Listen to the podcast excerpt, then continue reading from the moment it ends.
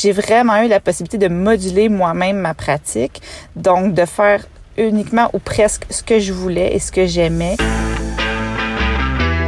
Destination Pratique Région, un balado sur la pratique de la médecine en région. Une présentation de Saros, soit le soutien aux régions pour le recrutement d'omnipraticiens et de spécialistes. Aujourd'hui, c'est depuis les Hautes-Laurentides que la docteure Beaulieu-Doré se raconte. Son mot d'ordre, possibilité. Il y a des possibilités de ci, il y a des possibilités de ça. À l'écouter parler, sa région regorge d'opportunités pour créer la vie.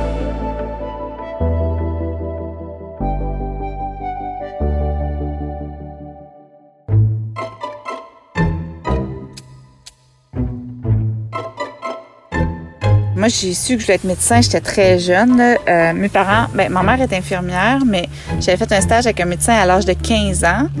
Puis c'était un médecin qui était très, très, très proche des gens. C'est un médecin qui faisait des soins à domicile très humains. Euh, j'ai aimé ça, mais au-delà de ça, j'aimais le rôle de détective. Je suis Roxane Beaulieu-Doré, spécialisée en médecine interne générale à l'hôpital de Mont-Laurier et de Rivière-Rouge. Et un trait qui me caractérise, je dirais, la persévérance ou en bon québécois, la tête de cochon. Euh, quand je prends un morceau, je ne le lâche euh, pas facilement, euh, mais avec douceur, avec douceur, je tiens à le dire. Chercher la maladie, chercher les symptômes, trouver, trouver des solutions. Mais après, je dirais qu'en médecine, des fois, on peut dire, il n'y a pas souvent d'aboutissement. Tu sais, je veux dire, euh, exemple, un un électricien va faire une maison. Quand la maison est finie de filer, il y a un aboutissement, la maison est finie. Mais nous, la relation, c'est rare qu'elle se finisse. Tu sais, je veux dire, un, des fois, le patient va décéder, mais c'est pas ça notre objectif de vie. Donc, c'est pour ça, nos objectifs, c'est quand le patient va mieux, c'est quand le patient a une, retrouve une qualité de vie, c'est quand... Puis il faut se le dire des fois, « Hey, aujourd'hui, j'ai sauvé une vie. » Fait que c'est ces moments-là qui sont nos accomplissements de, jour en jour. Là.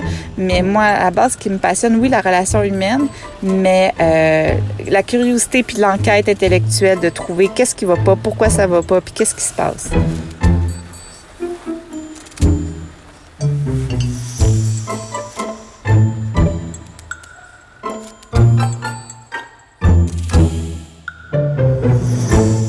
dans n'importe quel domaine, il y a comme toujours une peur d'aller s'exiler loin des grands centres, mais cette peur-là est loin d'être fondée. Surtout pas en 2022 avec la technologie qu'on a. C'est parce qu'on a été formé dans les grands centres. Fait que ça, c'est l'élément connu, l'élément où est-ce qu'on est confortable, l'élément que j'appelle mes vieilles pantoufles. Puis dès que l'humain est sujet à un changement, ben là, c'est l'inconfort, c'est l'inconnu, puis on se demande. Ce qu'on se fait véhiculer, c'est que les gros cas, les cas intéressants euh, sont euh, en ville, que les possibilités de faire de la recherche, des grandes carrières sont en ville.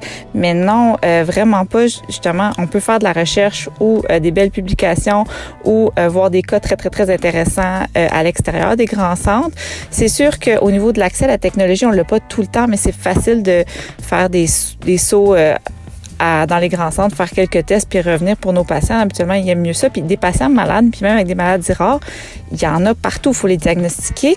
Puis parfois, il faut les suivre parce que souvent, ces patients-là, ils sont pas tant intéressés d'être suivis dans les grands centres. Fait que des fois, on a besoin de partenaires, des grands centres qui sont un peu plus spécialisés que nous pour nous aider. Mais finalement, ces patients-là, ils reviennent dans nos bureaux puis ils reviennent dans nos hôpitaux. Euh, j'entends que moi, dans ma première année de pratique, dans mon premier mois de pratique, j'ai diagnostiqué un syndrome anti-synthétase. Ce patient-là est allé à Montréal pour un suivi une seule fois. Puis depuis ce temps-là, c'est moi qui le suis depuis cinq ans. Euh, on a des trisomies 21 qui ont des cardiopathies sévères non opérées, qui ne sont plus capables de se déplacer dans les grands centres de cardiologie comme l'Institut de cardiologie de Montréal, puis qui ils viennent dans nos suivis euh, à Mont-Laurier euh, tout bonnement. donc, je veux dire, on a des cas aussi complexes qu'ailleurs. on a des résidents, donc on a des possibilités d'enseignement, on a des possibilités de donner des cours. moi, j'ai un collègue qui donne des cours au campus de Gatineau de l'Université McGill, mais il se déplace pas à Gatineau, il donne ses cours euh, euh, en télé, euh, télémédecine. mais il, donne des cours comme s'il était sur place à Montréal ou, à, ou à Gatineau.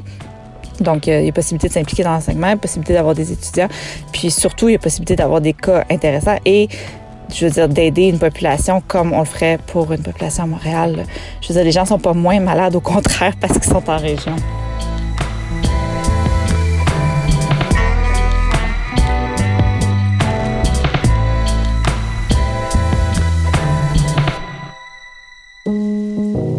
Moi, je suis, spécialisée en médecine interne. Euh, quand je suis arrivée, j'étais la troisième d'une équipe de deux internistes et j'ai vraiment eu la possibilité, je suis pas arrivée où on me dit tu fais ça. J'ai vraiment eu la possibilité de moduler moi-même ma pratique, donc de faire uniquement ou presque ce que je voulais et ce que j'aimais. Euh, j'ai voulu faire des soins intensifs, mais je n'étais pas obligée. J'avais pas voulu, on ne m'y obligeait pas. Euh, j'avais une spécialité en, en, échocardiographie, donc j'ai demandé à pratiquer là-dedans. Euh, au début, j'en faisais presque trois jours par semaine, puis dans les premiers temps, j'appréciais beaucoup pour justement un peu plus euh, développer mes habiletés à ce niveau-là.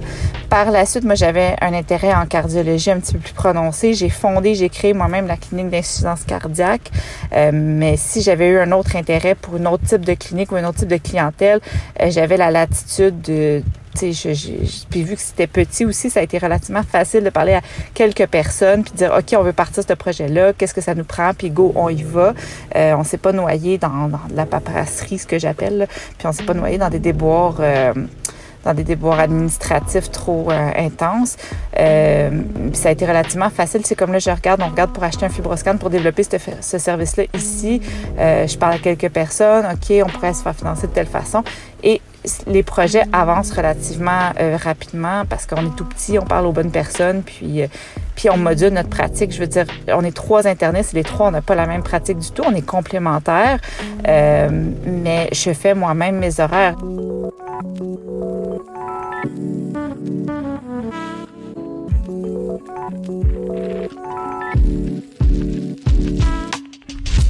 Des omnipraticiens ici. On en a quelques-uns qui avaient des profils assez uniques, euh, qui voulaient faire des soins intensifs et voulaient pousser la donne au niveau des soins intensifs et de la médecine d'urgence. Et ils ne font que ça. Ils sont très heureux. Euh, je prends pour exemple des, des, médecins de famille ici qui veulent avoir une pratique, exemple, spécialisée en locomoteur. Ici, euh, des gens qui font plus d'obstétrique, gynécologie. Euh, je veux dire, nos, nos, nos omnipraticiennes, euh, ils ont aussi développé une clinique d'avortement pour les jeunes femmes, arrêt de grossesse. Puis ça va quand même loin ce qu'ils peuvent faire. Puis encore une fois, c'est parce qu'on est un petit milieu et de la latitude. Puis euh, on ne dépend pas de grands centres et on n'est pas non plus inondé de surspécialistes. On en a des surspécialistes. Ils sont au bout du fil. Parfois, ils viennent sur place. On n'est pas démunis. Et je vous dirais qu'avec les nouvelles choses qui sont développées euh, récemment par le ministère, je pense au conseil numérique, entre autres, euh, on se sent de moins en moins isolé. Il y a encore des choses à régler, on ne sait pas parfait, mais je veux dire, euh, on voit clairement qu'il y a une volonté de garder les patients le plus possible dans nos hôpitaux régionaux, puis de, faciliter la tâche euh, aux gens qui ont décidé de s'établir en région. Puis j'ai aucun de mes collègues qui pourrait dire que sa pratique est monotone ou, euh, euh, récurrente. En fait, c'est une pratique qui est dynamique, qui, varie selon les intérêts, puis selon les perspectives de carrière. Euh, j'ai un collègue qui fait un peu plus de recherche, qui est allé faire une maîtrise en épidémiologie. Je veux dire, c'est possible. Puis je prends, pour exemple, on a un interniste à Saint-Jérôme qui fait des, gros projets de recherche, des projets qui passent dans les grandes revues médicales, et lui, il participe à ça d'un petit hôpital régional.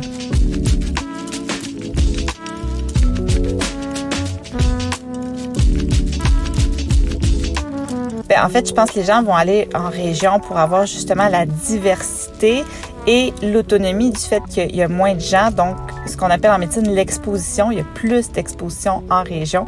Donc, on va toucher à plus d'aspects, on va toucher à plus de choses, plus de spécialités et on va toucher plus en profondeur aussi. Je donne un exemple d'un étudiant qui fait son stage de chirurgie à Montréal avant qu'il puisse faire autant de points qu'un étudiant qui fait des, un stage de chirurgie en région ou qui voit autant de cas et autant de responsabilités. Souvent, il va falloir qu'il soit là jour-nuit alors que le fait qu'il y ait moins d'étudiants et quand même le même nombre de, de cas euh, en région, ben ça fait que l'étudiant est beaucoup plus exposé, donc apprend beaucoup plus rapidement et devient bon encore plus vite.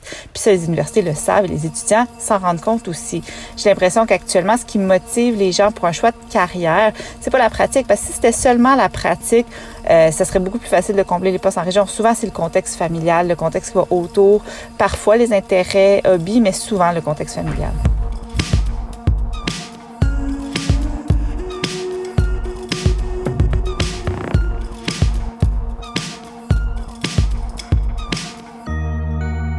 J'ai de plus en plus, moi, d'amis avec qui je suis allée au cégep à l'université qui reviennent justement en région pour euh, élever leurs enfants parce qu'ils trouvent que bon c'est un contexte que le coût de la vie, le coût des maisons est plus abordable, euh, la qualité de vie pour les enfants, ils trouvent ça aussi plus intéressant. Mais ils travaillent encore pour des entreprises montréalaises.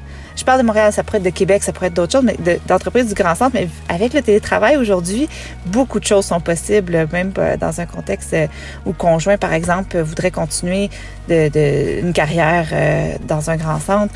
je veux dire, le télétravail a beaucoup apporté Puis on l'a vu là, avec la COVID, les gens s'exilaient au chalet, mais là, les gens s'établissent littéralement au chalet parce qu'ils se rendent compte que c'est le bel fun d'habiter au chalet.